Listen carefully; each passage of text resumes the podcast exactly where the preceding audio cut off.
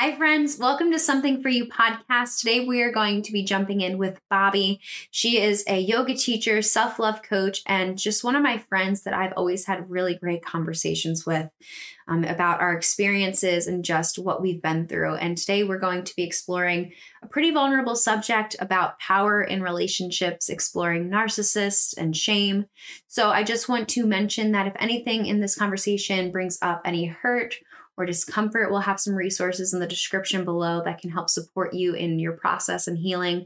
And just keep in mind that we are having a conversation based on our experiences and that you should always, if anything is stirred up within yourself, seek out help, whether that's a certified professional, a therapist or a counselor, or even a loved one that you feel safe to share and explore some of these feelings. So be easy with yourself, and we're going to jump in.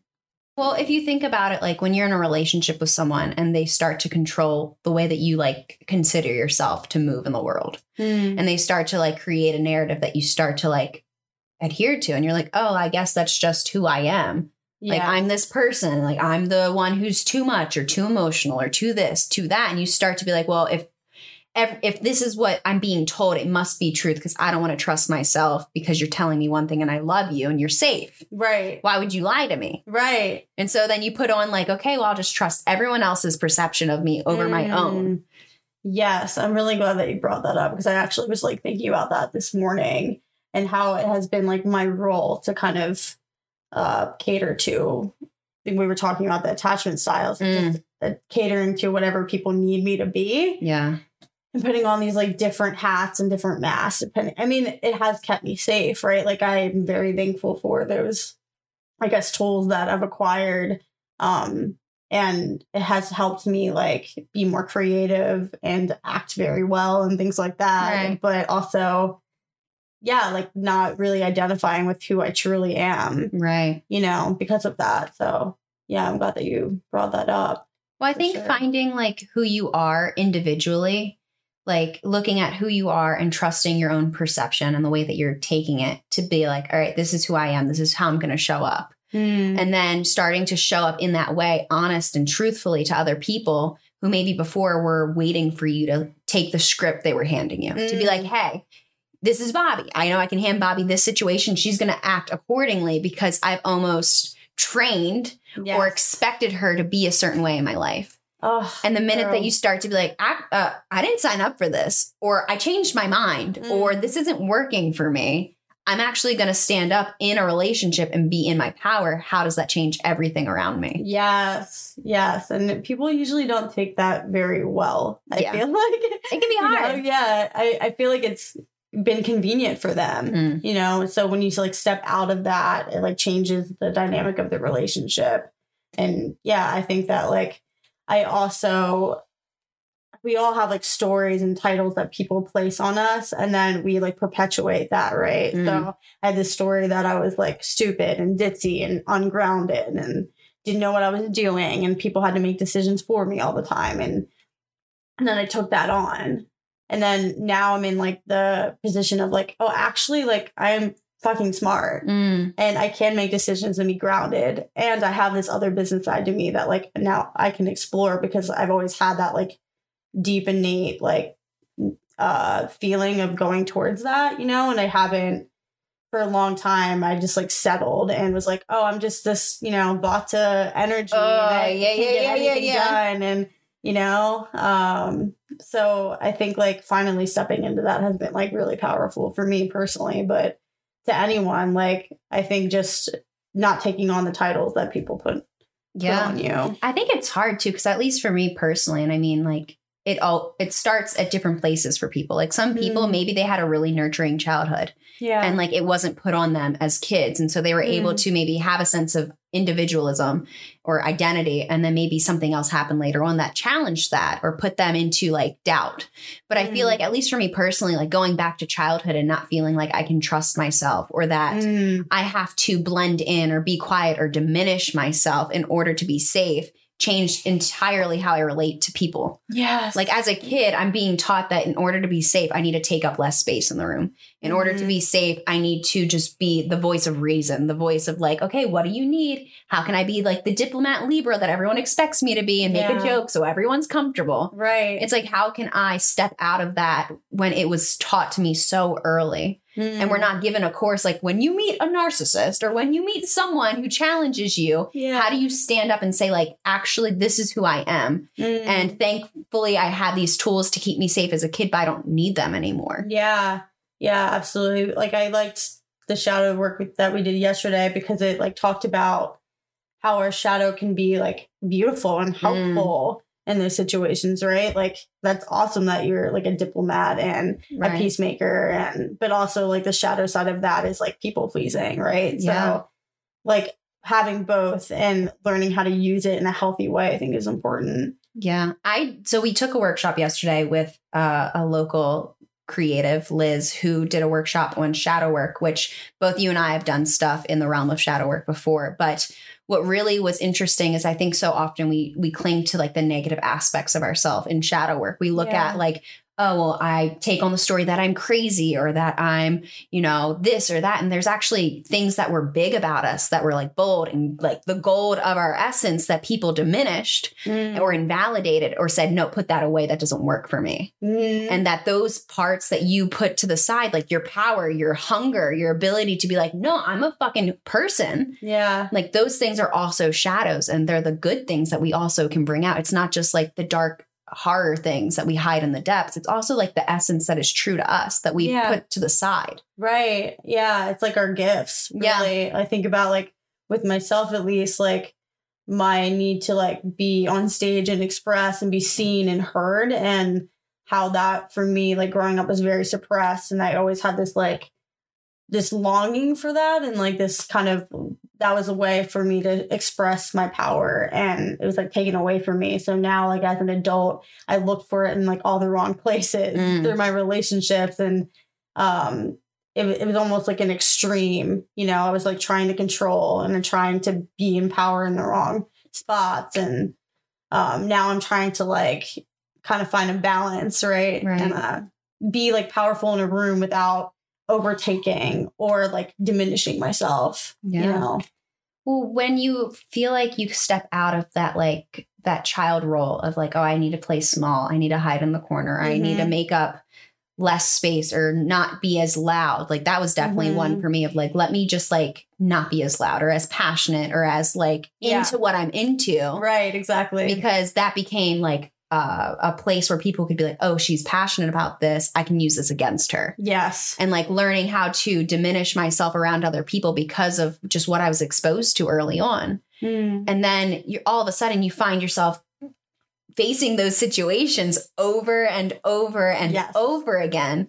Like, I think if you maybe didn't have that experience in childhood where you were faced with maybe a narcissistic parent or maybe a narcissistic individual who came into your life and had that, you know, power over you in some way, like maybe it's not as deep when you experience it in like adulthood. You have that sense of autonomy and that sense of agency to actually stand up for yourself. Yeah. But children aren't given those tools necessarily when they're faced with that as kids. Yeah. And learning how to d- like stand up anyway. So like for you, when did you notice the shift of when you were like, I need to, I need to speak up.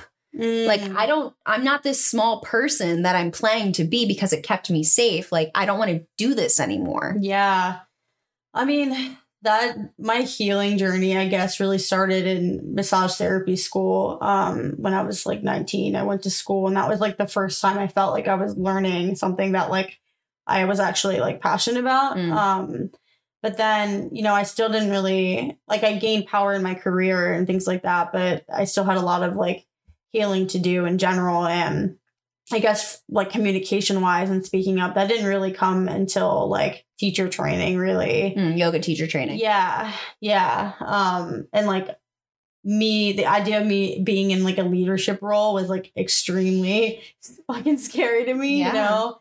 Um, so that was the start of it, I think, but I didn't really get like really clear about communication until like a few months ago when I started writing blogs, and I was like, oh, I actually am pretty good at this and I have a lot of stories to share. Yeah. But I don't know, like, you know, what the the start of that completely was. It was kind of like a whole enmeshment of stories um, that like led to where I am now, I think. But yeah, like almost the situations fed into one another rather than yeah. just one big moment. Because for me right. personally, I think I had like a one big moment, which isn't everyone's like path. Sometimes it takes a collection of all these instances yeah. that build a momentum to go forward and be like, actually, this isn't working. Yeah. Whereas for me, and we kind of talked about this earlier, and I was like, it's probably going to come up again yeah. because I noticed that, like, for me, I didn't notice that I was playing small mm. or that I was like not taking up space because I was loud. Right. Yeah. And I was performing and I was like, I can be all the things you want me to be. Right? right. Like, here I am. Is this digestible for you? Yeah. Here you go. And how am I being small or being like a diminished role if I'm showing up so strongly? Mm. And I noticed that I started to collect people in my life that would challenge me and to be like, oh, do you actually mean what you say? Or that would invalidate my feelings or the way that I perceive the world, whether it's it's too much or too emotional or mm. too too big. And I'm like, well, how can it, how can I be too small when everyone's telling me I'm too big, right? right? Like everyone's giving me evidence that actually you're still not small enough. Like keep keep shrinking, keep growing, keep going. Right. And so I found myself in a relationship after college where I was just like, what what am I doing? I couldn't even sit down and tell someone in this relationship, like a partner, how I felt. Mm. Like I felt like any way that I would speak, the words would be twisted or used against me. And like, yes, it was a lot of mirroring of stuff that I faced during childhood. And I was just like a moment where I was like, oh, this isn't it. Mm-hmm. This is, this isn't how it's supposed to be. And it kind of kickstarted my journey back onto like my mat and doing yoga, but then also being selfish and being okay with it.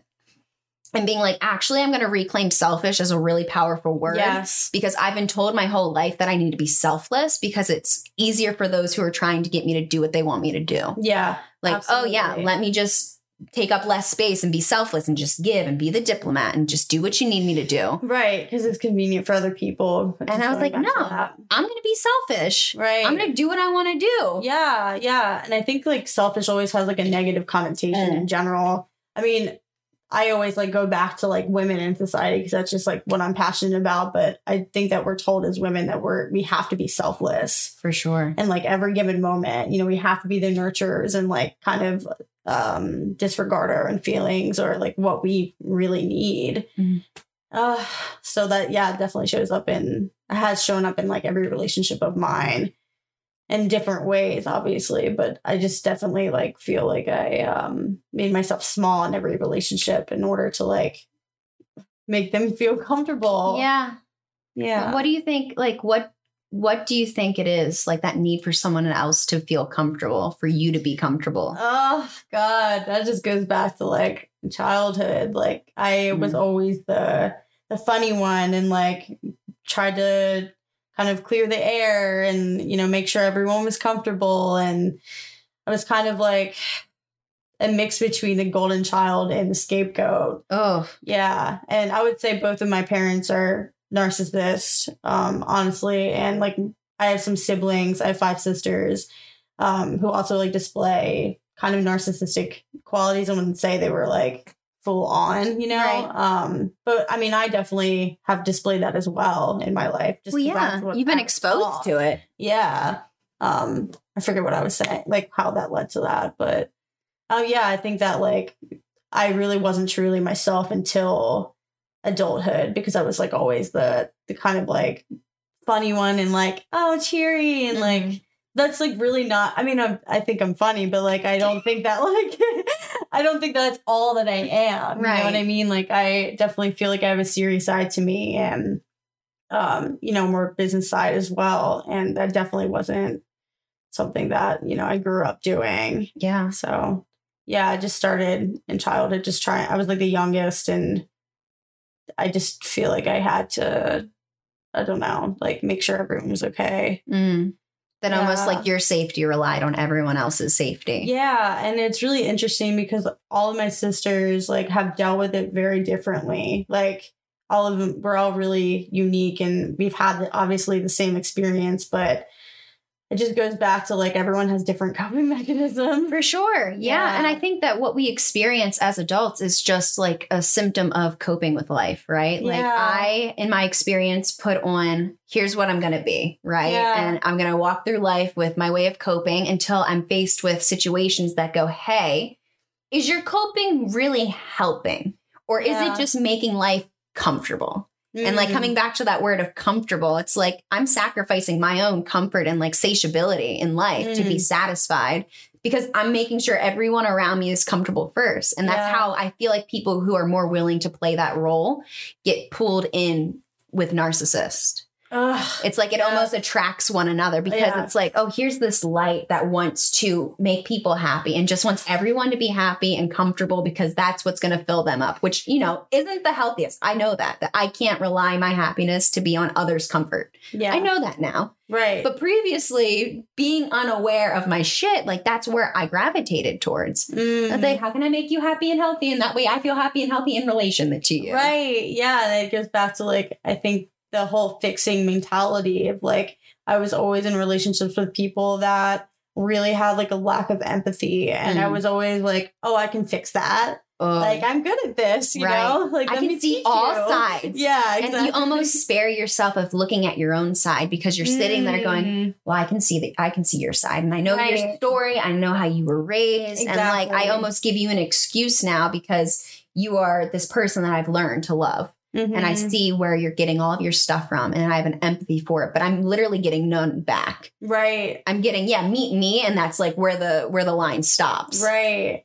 Yeah. Like you can still have empathy for a narcissist and like their story. And I think about like with my parents and how they showed up, you know, as parents because of their shit. Mm. And, you know, they was very like, they made it very clear, like, my childhood was this way, and they were very open about that, which I'm actually, you know, thankful for in retrospect, but also that's not an excuse or like a, like there still needs to be a boundary there yes. for yourself. Like you can still have empathy and be like, okay, like actually I hear your story and I resonate with it, but that doesn't give you a right to abuse me continuously. Yeah. And not sacrificing like what your line is for yeah. enough. To right. be like, okay, yeah, I love you. And yeah, I I need to love myself the most and make sure that I'm taking care of me first. And I think yes. that's what switched how I like started to relate with others, not just in like intimate relationships, but like friendships and business. And I feel mm. like all relationships mirror what you're currently able to process within yourself. Oh my God, so true. Like when I was all about keeping everyone else comfortable in my life, I was at a nine to five. Like playing the political corporate game, making sure everyone around me, like the Sam that was showing up, mm. was hiding like my own mental illness. Mm. And the minute that I was like, actually, I deserve to like stand up and be seen as who I am, it switched the narrative of the way I showed up in other relationships. Yeah. Yeah. And then you're going to attract people that like see that real you, right? Mm. And you're not going to be even... It's not going to show up in your life continuously if you show up differently, right? Yeah. Yeah. So I think that was huge for me. I always had bosses that were narcissists and like co- totally just did not respect right. me as a person or as a worker. And I would always get like close to a position of power within, you know, the workplace. But then, you know, they would always just like, I would always just try to keep reaching. They would have like these empty promises, mm. you know? So I think that I allowed that to happen for so many years because I just didn't know any better. Right. And that's like what I grew up with. Right.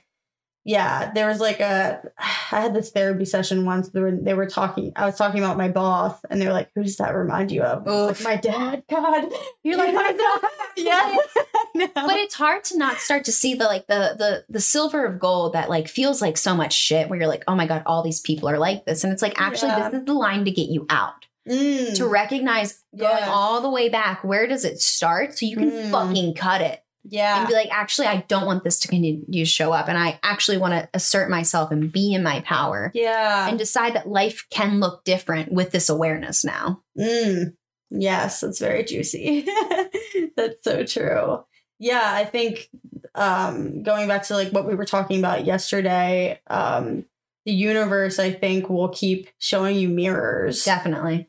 Yeah, absolutely. Until you like wake the fuck up. It, like it will keep fucking showing up. Oh yeah, universe don't play. Yeah. And I feel like the moment you start to invite it in, where you're like, actually, whatever you believe in, God, universe, mm-hmm. fucking the grass, the sun, whatever it is, just asking to be like, just let me know. Like, is this what it's supposed to be? Or mm-hmm. opening yourself to, up to other like perspectives, being like, what really is who I am and what is it that I need? And then allowing it to shift. Mm, so yeah. we'll we'll jump into kind of like what happens when you build this awareness. We're going to take our first break. Sure. And then we'll get back into it. Okay. Sounds okay. Good. Today's episode is brought to you by Samantha Fowler Yoga. Samantha Fowler Yoga was created to provide a space for people to heal and reclaim their power, whether that's through a healing and empowerment one-on-one session, a workshop, or an event. Whatever it is, just to meet yourself where you are and allow yourself to really take what it is that you need in this journey. So if you'd like, you can join us at the end of August for a fourteen-day immersion into meditation, tips and tricks to create your own practice, and then also an intuitive planning workshop at the end of the summer that you can join to explore what a schedule really looks like when it works for you rather than against you. You can find all of this, of course, at Samantha Fowler Yoga dot com and follow at Samantha Fowler Yoga on Instagram and Facebook for more information. If you're in a relationship with a narcissist or you have narcissistic parents, they usually have a tendency to invalidate your feelings. Mm. You're not allowed to like express emotion. Um, so at least that was my experience. And like into adulthood, I was taught that like I wasn't allowed to cry, that I was just trying to get attention if I was crying, that I wasn't allowed to like display regular human emotion. Right. So right. I definitely like had a hard time crying in front of other people. Like it was just this like shame that I carried with me. Yeah. And the first time I ever had a Reiki session, um, she was also my therapist. So she like combined the two, which mm. was really cool. And we were on the table and we went through like some trauma stuff. And it was the first time I ever like talked to someone like and actually admitted that I was abused mm. to someone. So that was kind of crazy. And she... Then I just started like uncontrollably like crying. Right. And, and then I started like covering my face, you know, out of like this kind of shame. Defense. Yeah, exactly. And that's the first thing that she said. She was like, yeah, you have a lot of shame. Like, that's why you're, you know, having this, um, body reaction, like where you need to cover yourself up. And I was sure. like, what the fuck does that mean?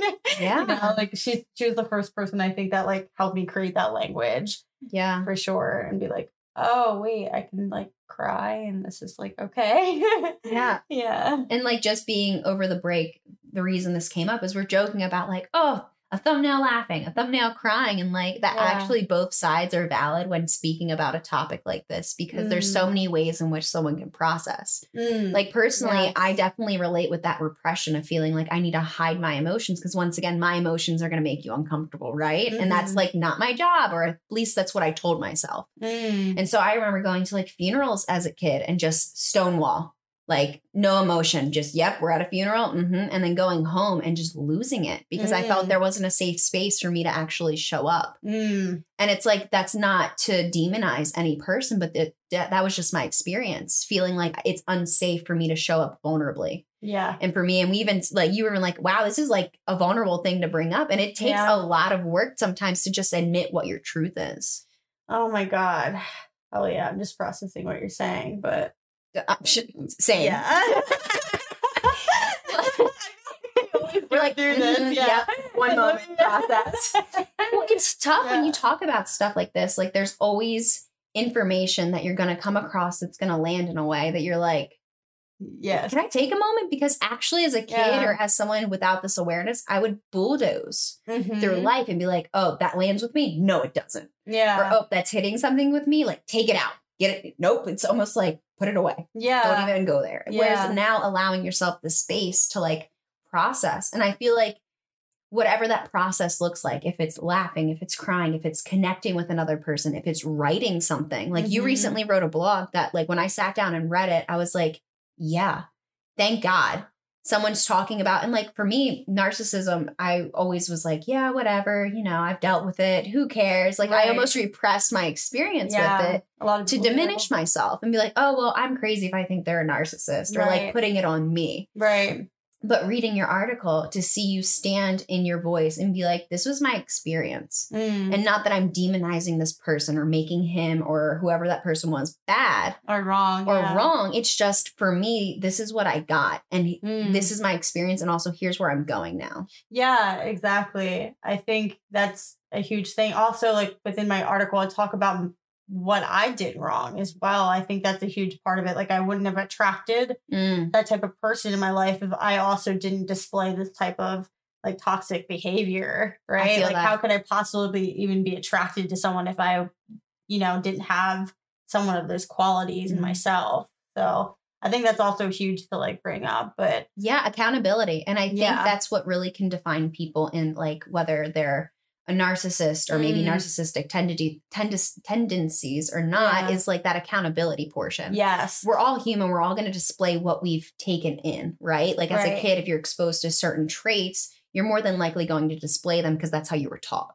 Yes. But to you're take right accountability is that first step to go like, I, I get that I was taught this and yeah. that I can display these things within myself, like same. Yeah. And like, I can mirror that from other people and ex- display that myself to keep myself sa- safe and like blend in. Mm-hmm. But I can also call myself out. Yes. And that it's okay for me to call myself out. And like, I've now surrounded myself with people that will call me out, yeah. not out of hate or to put me down or to diminish me, but to be like, hey, there's more than just playing this role. Right. Or like, hey, remember when we were talking about this thing?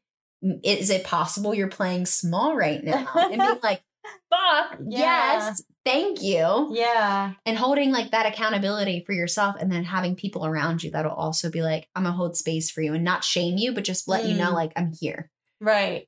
I think it comes down to like being open with the right people too. And I think that comes more naturally to you as you step into your truth more. Yeah. Like you can see, like, at least for me, and I think for other people as well, like you can kind of tell if you can be safe being vulnerable with certain people. Yeah. After a while, after you're aware of yourself, I think. Yeah. Yeah. So I think uh, the reason why I like writing so much is like, I don't really need, I don't need anyone else like to hold space for me. Like I'm mm. holding space for myself and I'm going to put it out there. And if it resonates with other people, then sure. And if it doesn't, it doesn't. But you know, it was honestly like selfishly almost for me to like just be able to express my story, yeah. you know, and I'm really happy that people reached out and like said, oh shit, like I've experienced this exact thing, you know, and like that's obviously like healing for both of us, but it really like came down to just being able to like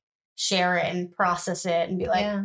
wait, like all this stuff actually did happen. Yeah. And we're going to link it so people can read it too if okay, they haven't already, sweet. Just to get like a fuller picture of the story itself. Right. But I know that like writing that story for you, obviously it's like a personal healing that happens. Yeah. But when you put that truth out there, like what did you notice started to happen when you were like, I'm going to stand in my truth mm. and I'm going to actually take some power back and be like, I, I have a story to tell mm. and I have a voice that I'm actually allowed to use, mm. even if it makes Fuck. someone uncomfortable. Yes. Yeah. Yeah. So uh, a number of things happened. I think it was kind of the catalyst for me stepping more into my power. And like, I started making videos on narcissism and I started like just speaking about things that were on my mind, like via like Instagram. And I had never done anything like that before. I was always like a writer, but to like actually make a video of myself, like talking about things too. And like, it was just the catalyst for a lot of me just like being able to express myself. And then people started like reaching out and being like, thank you so much mm. for sharing that. And I'm like, this is why I'm doing this, you know? So I don't know. I, I think they're like, it really just allowed me to step into that more. Yeah. Like I, I feel like I had been blocked for so many years in that area of like speaking up about things. And also like, I won't be attracting people like that in my life anymore mm. because like, they're like, oh, I'm not going to fuck with her. You know what I mean? I, no, I can totally see that. The yeah. minute that you stand and you go like, this behavior is not acceptable. Right. And you do it in a way that maybe is a little public and a little yeah. bit like, actually, I got I got to say it and mean it and then like mm-hmm. walk with it. Yes. And let people know that like, this is no longer something I'm inviting in. Yes, exactly. Like having that boundary like already. Yeah. Yeah, yeah, because I feel like subconsciously we walk on people's boundaries sometimes like, because it's like an energetic thing, mm. you know, like if you, if you aren't clear on your boundaries, And they're going to be like, oh, okay, I can just walk all over her and yeah. do whatever I want to her. And, yeah. you know, I think that like sometimes we aren't aware of those things, but once you like speak out about like, this is not acceptable, this is like what I am going to accept in my life. And like it, they're like, oh, but especially with like narcissists, I feel like they're like, oh, okay, I can't like fuck with her anymore. I mm. can't like play with her or like, oh yeah, uh, play these mind games. Boundaries are huge, I think, yeah. in relationship with others. And it's not like, I thought for so long that creating a boundary made me a bad person because yeah. it made me say that I needed something that was different and that made me mm. wrong. Like as a kid being like, I need it to be this way and being shut down. Like, no, we're not going to give you that. It's mm. like, oh, well then my boundaries aren't anything and I should just right. throw them to the side. And relearning yes. how to create like a boundary within myself and within relation to family or intimate relationships. Mm. Like I found myself being like, oh, I find that I can't clearly communicate with this person when I sit down and just talk to them from my head. Mm. I start to like doubt myself. I start to spiral. I start to like pick up on what they're giving me or like doubting my own reality or my mm-hmm. truth. And so I was like, first, I'm going to just create a boundary and I'm just going to type out what I need to say to you. And yes. noticing that just doing one small boundary was like earth shattering mm. to be like, well, like, why do you need to write something? Why does it need to be like from like actual words that you need to say verbatim? Like, mm. why can't you just tell me? And almost like invalidating my need to have a boundary of like, in order for me to communicate with you, I need this medium right now. Right. Because I don't feel secure and like owning exactly. that. Exactly. Yeah. I think that's huge with writing too, is like, you actually have time to process how mm-hmm. you're actually feeling as opposed to like, communicating with someone that like you are triggered by. When you try to like have that conversation, sometimes emotions get in the way and like you can't oh, really yeah. like fully express what you're actually feeling. Or you diminish yourself yes. in your words and you right. go, well, I won't, I won't go there because I'm picking up now that they're uncomfortable. And you right. like you mute yourself with the words that you choose. And so writing it down, you mm. have to say it. Yes. And like for someone like me who's so often like wanting to not on purpose diminish, but find myself diminishing in order to keep other people safe yeah. and comfortable. Yeah. I'm like, I'm not helping anyone, including myself. Yes. And so when I first started to just write out like what I needed to say to someone and being like, I need to just have you sit there and listen. Yeah. And if you can't do that, then that's the bigger issue. Yeah. It's not me and what I've been saying this entire time. It's you're not holding space for me to have a boundary, and that's not love. Yeah. Whether this is an intimate relationship, a business relationship, or even just a friendship, in order for there to be any connection, there has to be respect of boundaries. Mm, absolutely. Yeah. I just think of like, we were talking in the car about this as well, like communication and how if people can't meet you where you're at, it's like for both of us, I feel like um, I'm going to speak for you, but like, hell yeah. Um, I'll let you know if it's wrong. Yeah.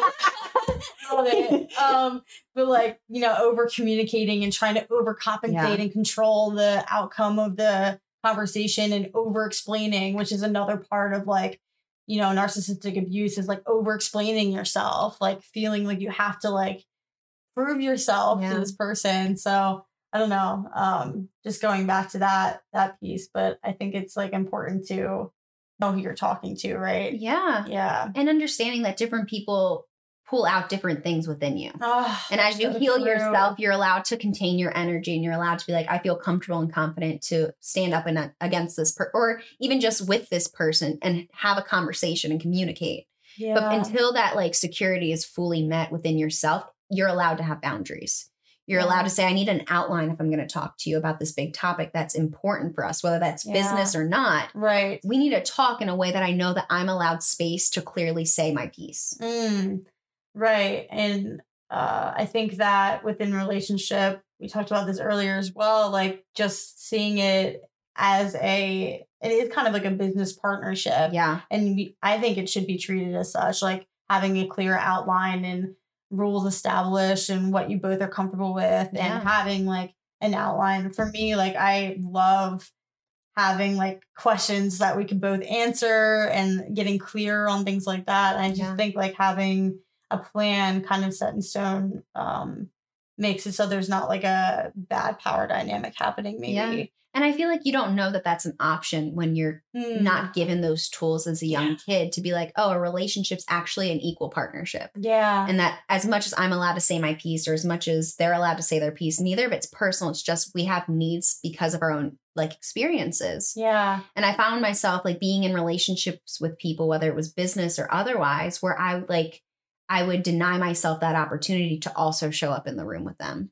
Yeah. Even when I was like screaming to get into the room, there wasn't a space for me. Yeah. And becoming aware of that then allowed me to shift and be like, actually, in my next relationship, I want to sit with this person. I want them to see me and I mm. want to be able to see them mm. and to be like, actually, what's this relationship going to look like? And can we have a thing that's going to serve both of us, not just one side of the relationship? Right. Yeah. And I think that if you aren't taught that, that tool or even that language behind yeah. that, like it's difficult to like step into that and be like, oh, like this is not actually how it should be. There shouldn't be this like power dynamic happening. Yeah. Um, I think we see it everywhere too. I think it has been like completely normalized in our culture to have that power dynamic happen, whether mm-hmm. it's like the guy or the girl. I think more likely it's usually the guy. It can, can be, be like the yeah. controlling one or mm-hmm. like more narcissistic one because of like toxic masculinity. We can go down that rabbit hole. Yeah. But like, I think that, you know, it, I definitely um, think that there there isn't a like language about like how to deal with that power dynamic. And if it's like safe to also have like one person be more, um, I guess, powerful in the relationship. I don't know how else to say that, but yeah.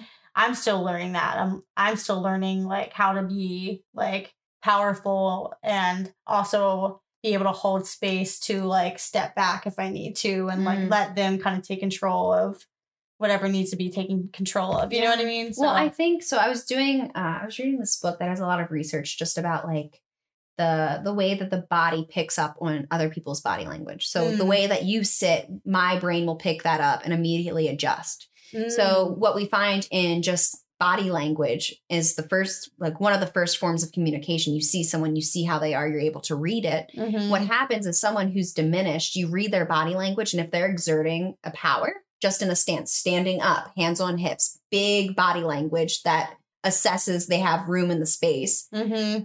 Immediately without awareness, I can subconsciously fall into, okay, I'm going to like tuck in. I'm going to yes. close off. I'm going to be small. Mm. And just the body language of it can start to assert power dynamics. Yes. I'm so and, glad. And like, you don't up. even know that it's happening. And you're like, oh, mm. why am I slouching and cowering as I'm having a conversation with my partner? Mm. Why am I getting myself all backed up into a corner and feeling like I don't have a voice? Like what's coming up for me? Ugh. And finding ways to be aware of it. And then also being like, hey, I'm allowed to take up space. Like, oh, hang on. Yeah. Like readjust, like give right. yourself some room to bodily express yourself to show up in the same way. Ugh. And then communication is like the second part of it, to actually verbalize what you need. Some of us never are given that strength, like to actually communicate mm-hmm. and to feel like you have a voice, you're allowed to say what you want to say and that you don't need to be censored. Yes. And like, I think for me personally that like, I feel like because my lack of language or feeling like I had a full say became my superpower to be like, actually, I'm going to tell you what I need to say. Mm-hmm. And I'm going to stand my ground and communicate with you because that's the only way I can show you my reality. And I can't change your mind. Yes. I can't force you to meet me here. I can't force you to be a part of my reality. I can just give you my words and you're going to see my body language. And maybe for you, they line up and you can register my reality. Yeah. But also I'm going to hear your words and hear, see your body language, and I'm going to register your reality. Cool. So just like noting the awareness of the different dynamics that create a power like mm. dynamic in your relationship, mm-hmm. whether it's the body language or the communication, and be just becoming aware. Mm-hmm. Like right away, there's nothing you have to do or fix. There's right. just an awareness to just like see what's there. Mm. And then being able to step from that awareness of like, actually, let me step on purpose. Let me like broaden my chest. Let me sit up in my chair. Let me right. say what I mean. Yeah. And then seeing how people adjust to it. And then that gives you the information mm. to decide where you go forward. Yes, exactly. Like how they show up when you show up differently. Yeah. Yeah, absolutely. And I think if you guys are both self-aware, like it can work by like communicating that mm. and, oh, I see this kind of power dynamic. Can we like talk about this? Yeah. yeah. And being safe enough to assess if something's not working for you. Yeah. To be like, as much as I love you, this does not change that love. I'm just noticing there's a dynamic mm. that maybe we can adapt or evolve that supports both of us. Right. And can someone actually sit and have this conversation with you? Or does it become mm. a threat to them that they no yeah. longer hold a power over you? Right. Exactly. Yeah. And for me, that's definitely shown up in like every relationship. Mm. Um, even if I have like displayed that I'm this powerful, like badass bitch, you know what I mean? Like, right, right. you know, I, I can come off as like, uh, there's like this front, but then when I get into like a relationship, I like recoil and like let them take control and make the decisions. And I kind of lose myself in that. And I think that I've, you know, still am struggling with that concept of mm-hmm. like, where do I fit in, in relationship to other? And like, what is my role? And like, can I still be powerful around them, you know, without like losing myself? So I'm, st- I still have no idea in that realm. Like, you know, I think that's okay to be honest of like, yeah, I'm, I'm learning, I'm yeah. understanding what I need. And I think it does start with like self-study of sitting with yourself and going like, can I objectively look at what I've done in my life? Like mm. all the good, all the bad, all the shit relationships, all the great relationships. And can I just observe myself for a moment and just become aware of patterns that don't work for me? Yeah. Like there's one thing that um, uh, I, I would always come back to is like, what's your enough? Mm. Like, what is your deal breaker? And I remember early on, like talking with an older woman who had been in a successful marriage. She was like, you need to have deal breakers.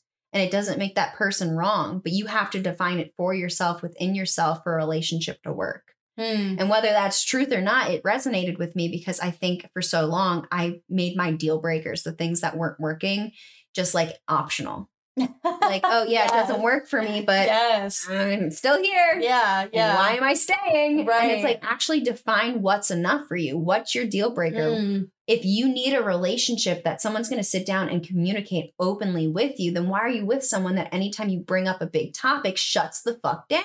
Right. Why? Yeah. And yeah, you can hold space and empathize all day, but are you like diminishing yourself and not giving yourself what you need to step forward? Right. And you don't know what you don't know. Yeah, right? For sure. So if you've always been in relationships like that and you watched your parents be like that, of course, you're probably going to step into that role. Yeah. But once you figure it out, you're like, oh, like there are people that will have these conversations. Yeah. And I don't want to compromise anymore because there are people that will hold space and actually listen to you and hear you. And yeah. It won't be like this ongoing argument or like feeling like you're two like babies screaming at each other. Right. And I you think know. like that's so often in biz- business relationships, people are so quick to be like, define your worth. If your service is going to cost X amount, your people that are going to value that are going to come and pay for that. Sure. That's also life and mm. romantic relationships. Define your worth, define what you need, and then allow yourself to make the call that out of love for yourself, first and foremost, you need something else. Yeah. Or you need to communicate what's not working if you still want to give it a chance with this person mm. and then just see what happens from that. Yeah. Yeah. I think that we aren't taught that. And also you don't, if you're too in it, it's mm-hmm. really hard to see like what your needs oh, are yeah. sometimes. Hindsight's twenty twenty. Yeah. To step out of being in the emotional, like vulnerable place with another person, it becomes very pinhole in what you see. And it's like, oh yeah, I can step out of it and years later reflect and be like, damn, why'd I let that happen? Right. And I could shame myself and be like, you yeah. dumb, stupid. Like I could do right. all the things. Or I can right. be like, it kept you alive and you stayed because you didn't know, but now yeah. you know, and where can you step from this awareness? You can't control everything. You can just control how you step. Yeah, absolutely. I think control, it always comes back to that, at least for me. And like, I always tried to like fit into this box in a relationship mm-hmm. and, you know, just try to make it work, you know, just hold it together. Yeah. And, you know, like I see the red flags, but I'm just going to ignore them. And right. I think that like, my power comes from like really owning my fear that I can't control, mm-hmm. you know, and that like I can, like I've always held on to relationships as the means to like um, keep me safe, I guess, yeah. you know, like it's a survival thing. I think it sucks, me. But it's comfortable and it's right. safe because it's what I know. Right. Exactly. But now I'm like, okay, like I can actually step into the world without a relationship. Mm.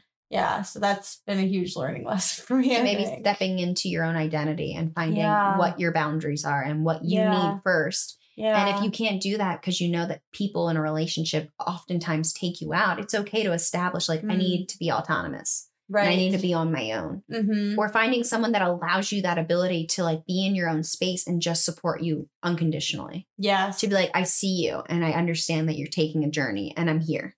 Yeah. Whether that's like someone you love and is holding an intimate space for you or just a friend. It's like, you're like, for the first time, I'm going to vocalize you're valid. Like mm-hmm. the experiences you had, the way that you processed all of it, the feelings that came up are valid. And as people who sit in conversations and relationships with narcissists, you're so often invalidated. Yes. That you're crazy or you're out of control or you're the one that's wrong. And it's like, let yourself process and be valid for once. Yeah. That the feelings that show up, regardless of what they are, are valid feelings. Yes. And what you do with those feelings is in your control to react with the awareness now. Yeah. There's so much to that. And I think if you have been told that your feelings are invalid, it shows up in every aspect of your life and not just within those feelings. Yeah. It shows up like when you're making any decision in life. Oh, yeah. Yeah. And then it just goes back to...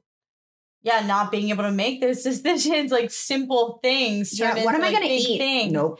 Yeah, exactly. Um, so I think it just like trickles into every aspect. And I think that's something that like most people don't talk about is like, mm-hmm. it's not just one thing. It like really um, diminishes your self-esteem in general. Yeah. Just being invalidated and not seen as like an actual person. It's like your feelings are part of who you are, you yeah. know? So like, how am I valued when I don't offer you something? Yeah. What do you see in me when I can just sit and be a human? Do you yes. still hold space for me? Or are you only looking at me because I can give you something? Mm. And if giving yourself that space to look at someone and be like, you only care if I do or act in the way that works for you. Actually, that doesn't work for me. Now I can create a boundary. Yeah. And now I can reclaim some of my power because I've chosen for myself for maybe the first time that I deserve more than just what I can give others. Mm.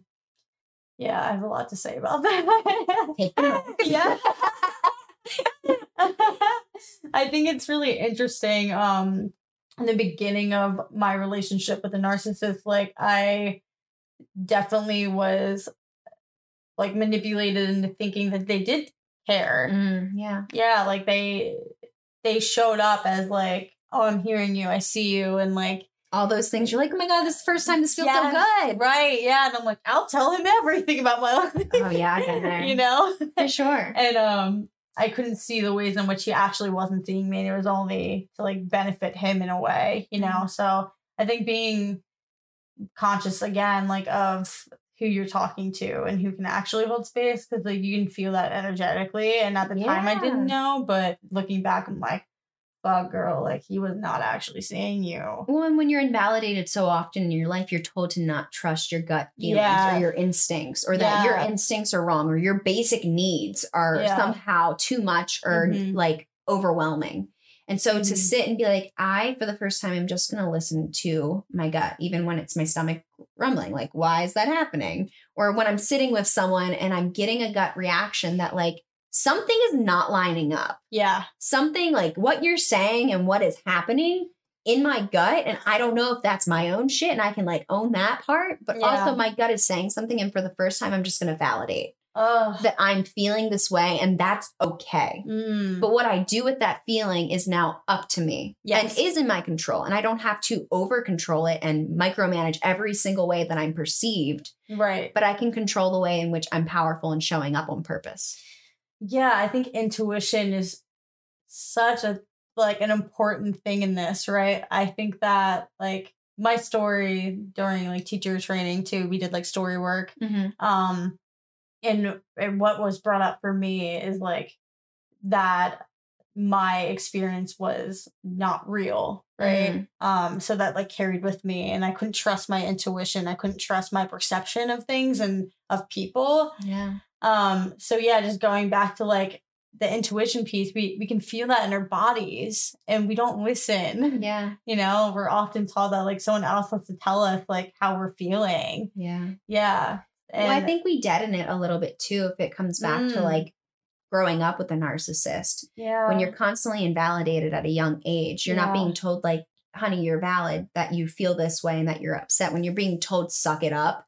Mm-hmm. Or like guys often will get like, be a man. Why are you doing this? Oh my God. Like yeah. when your situations, your feelings are invalidated, you start to create this illusion that you're the one who's wrong. yeah. that there's something wrong with you and that you don't fit and that your experience isn't valid or your experience is actually made up or just, you know, a dramatic recurrence of what actually is happening, mm. that you start to step into like, well, wait, I was a kid. Right. Hang on. Like I, no one taught me how to trust myself. And so all I can do is now find a place to get to trusting myself again. Mm. And from that trust that like, I think Jess and I talked about previously on the other episode was just like being able to connect to that place and just like allow yourself to hear it and just mm. be like, I don't have to do anything with this information, but I'm hearing myself now. Yeah. And I think that takes time. Yeah. I think that like sitting with yourself and processing your intuition, it does take time. Um, and it's a skill, I think. And especially because our society doesn't really teach that. Yeah. Like, I think that being educated on that and figuring out ways to like tap into that is important. Yeah. Because I think once you're able to really sit with like, okay, well, I did this and I understand why I did it. And mm. I'm, I'm going to heal that portion of myself. You are then able to, you know, show up and see other people's perceptions of you and not take it on. Mm. Like to actually stand your ground, stand your truth, r- literally write a blog about it. Yeah. And regardless of what anyone says, whether they agree or they disagree, your experience is still real. Yes. And it doesn't have to land for everyone. You yeah. don't have to be digestible for everyone in right. order for you to exist and be whole. Right. Yeah. And I think that was like a starting point for me to really step into that, mm-hmm. right? Just be like, no, this actually did fucking happen. This, this is real. Yes. I don't really care anymore. Like, I don't give a fuck if you don't believe me or not. Like, this is my experience. And I mean, that's that's kind of like a gateway into like all of my experiences in life mm. of feeling invalid. So it was like a, like everything came like full circle for me, I think, yeah. in that way.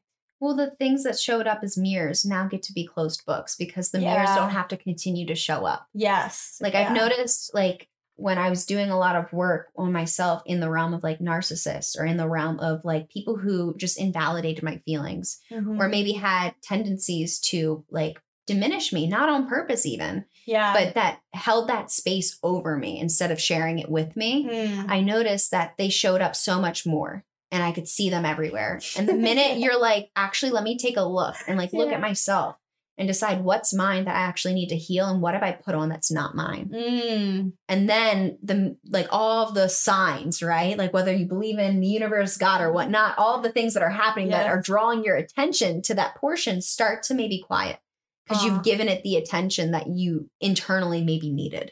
Mm. To like look at that space of power. Yes. Like for me, yeah. this past month, processing power in all the ways, seeing it show up literally in T V shows. Like I'll call Aaron and be like, "Oh my God, I this thing is showing up five times for me," and he's like, "Well, maybe you should do some work and look at it. Yeah. Why, why is it showing up?" And being like, me chills. "Oh yeah, that's right. It's showing up for a reason." Yes. And sometimes maybe it's showing up just to give you some awareness, and maybe you're yeah. not ready to dive into it, and maybe it's just you know a show. Exploring a topic and it's not that serious. I, I definitely am on the spectrum of thinking like once you are aligned with your purpose and like stepping into your power, then the universe like keeps giving you signs of that. Oh, yeah. Like, okay, you ready? I'm going to keep showing up for you then. And it was yeah. funny because I was just thinking about like within like, you know, the topic of power dynamics within a relationship and Uh, the idea of being put on a pedestal mm. and all of that um, and how that showed up for me a lot in my life with relationships and how I put like the men in my life on this like,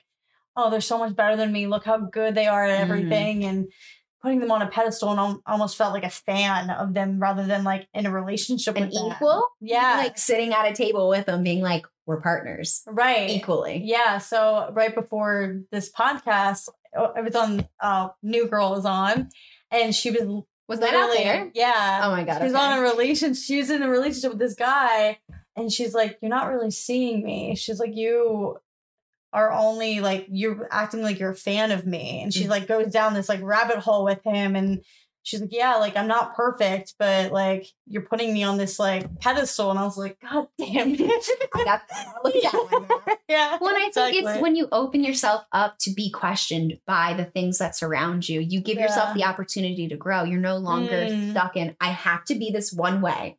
And yeah. if I'm not this one way, I'm not safe and everyone hates me and I'm wrong. So you become this like science researcher who's like, who am, who am I? Who am I today? Why have I done this thing in the past? And you become safe enough within yourself to explore your flaws and the mm-hmm. things that you've done that maybe don't make you comfortable. Mm-hmm. But now you're allowing yourself to move forward. So you can stop the fucking cycle of dealing with this kind of person. Yeah. Maybe. Yeah. Like maybe they'll show up again when you forget maybe a lesson that was learned. Right. Or maybe you actually learn the lesson. Yeah. And you put a boundary in place and you step forward on purpose and you actually provide yourself the space to like be a powerful bitch, but not just say it. And not just be like, I promise yeah. I am. Like, please watch this show I'm going to put on right. for you to think I'm powerful. No, because right. I've been there. Like, actually yeah. be powerful. Yeah. You don't need to prove yourself to yeah. anyone. Yeah. And I, I love, you say this often, I think, like, just the idea of being like a scientist mm, in your yeah. life and being like an observer rather than like having this shame cycle, because that's why we get in these cycles, right? Of like, okay, we observe our behavior and then we're like, oh God, I hate, I hate it. Yeah, for sure. And then we keep exhibiting that behavior because we're not seeing it from like an objective point of view. Yeah. And we're not seeing it as like, oh, we're just having a human experience. We like shame ourselves about it. So yeah, there's a lot to that, but this goes back to like the shadow thing. Well, I think shame is such a big contributor to like why mm. we do what we do. Yeah. Like to preserve ourselves or to save face or to avoid shame. And it's like when you acknowledge that shame is a very valid experience to have and to feel, that it's also not the end of the world to feel shame. Yeah. That like you can be like, yeah, that shit happened. Fuck. Yeah. And I'm going to move forward anyway. Yeah. Or I'm going to understand why it showed up for me. Yeah. And finding people that then also support that and give you the space mm. to be like, hey, yeah, I noticed this happened and it's not the end of the world. Mm. And I'm not going to demonize you. And I'm not going to tell you how crazy you are and how you should get over this shit by now. But no, I'm actually just going to be like, I love you. What do you need? Yeah. Like, I how can that. I be a partner in your life rather than someone who's dictating what your story needs to be? Yeah. Yeah. And I think that people sometimes get shame confused with like, they feel like they need shame in order to change. Mm. And yeah, shame can be like, okay, like I have shit to work on. Right. But also we get in this cycle of like, oh, we can't actually like move forward unless we shame ourselves about it. Oh yeah. I so totally feel totally that difference. It's a great, you know, it's there. It's a survival skill to yeah. shame yourself and then be like, bitch, you got to work on this. Right? right. But also that shame is like valid and it evolves and it's allowed to show up and it not be the end of the world. And you also don't need to shame yourself in order for yourself to grow.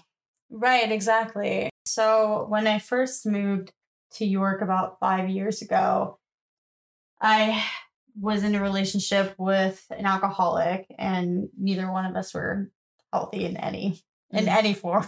Um, and prior to that, like I had this idea that I was like already healed. Mm-hmm. You know, I had done a lot of work already and, you know, had like a thriving massage therapy business and kind of uh, felt powerful in my career and all of that. And I, once I moved to York, everything kind of fell apart and I was in this really like toxic relationship and I started to have a lot of shame about like how I was living my life mm-hmm. and no one really knew that I was living like that because I, you know, I, I had shame about talking about it. Yeah. Uh, cause I had this idea of who I was and I was like, I have my shit together and everything's fine. And then everything was actually like really terrible, mm-hmm. you know? Um, so I think I carried that with me. So my next relationship, I carried the shame.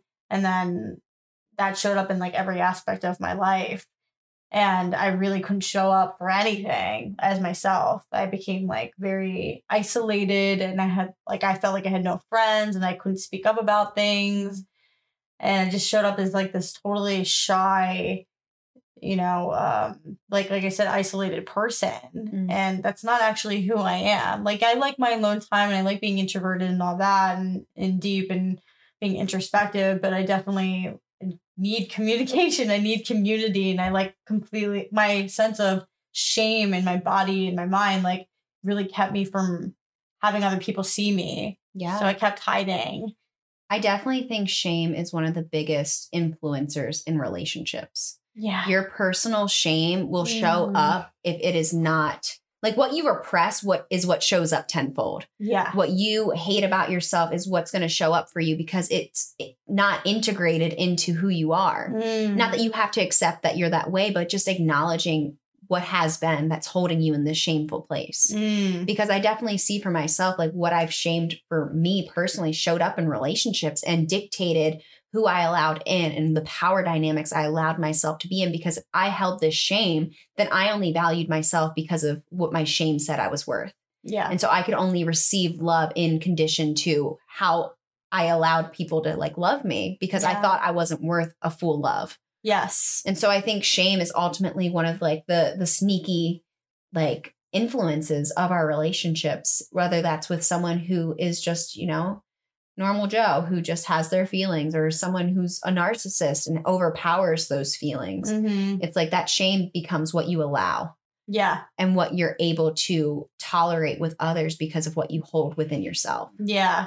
Yeah. I think that's such a good point. It's like, you can only be as open as like how much shame that you have. Yeah. When you, you know? hold in all this shame and you decided that like, like you said, you like, you almost invert and you're mm-hmm. like, I'm just going to hold all of this together because I feel like if I show this to anyone, it's not safe or it's mm-hmm. unlovable. Right. And you start to then build on this shame, and that then shows up in how you relate with people, if at all.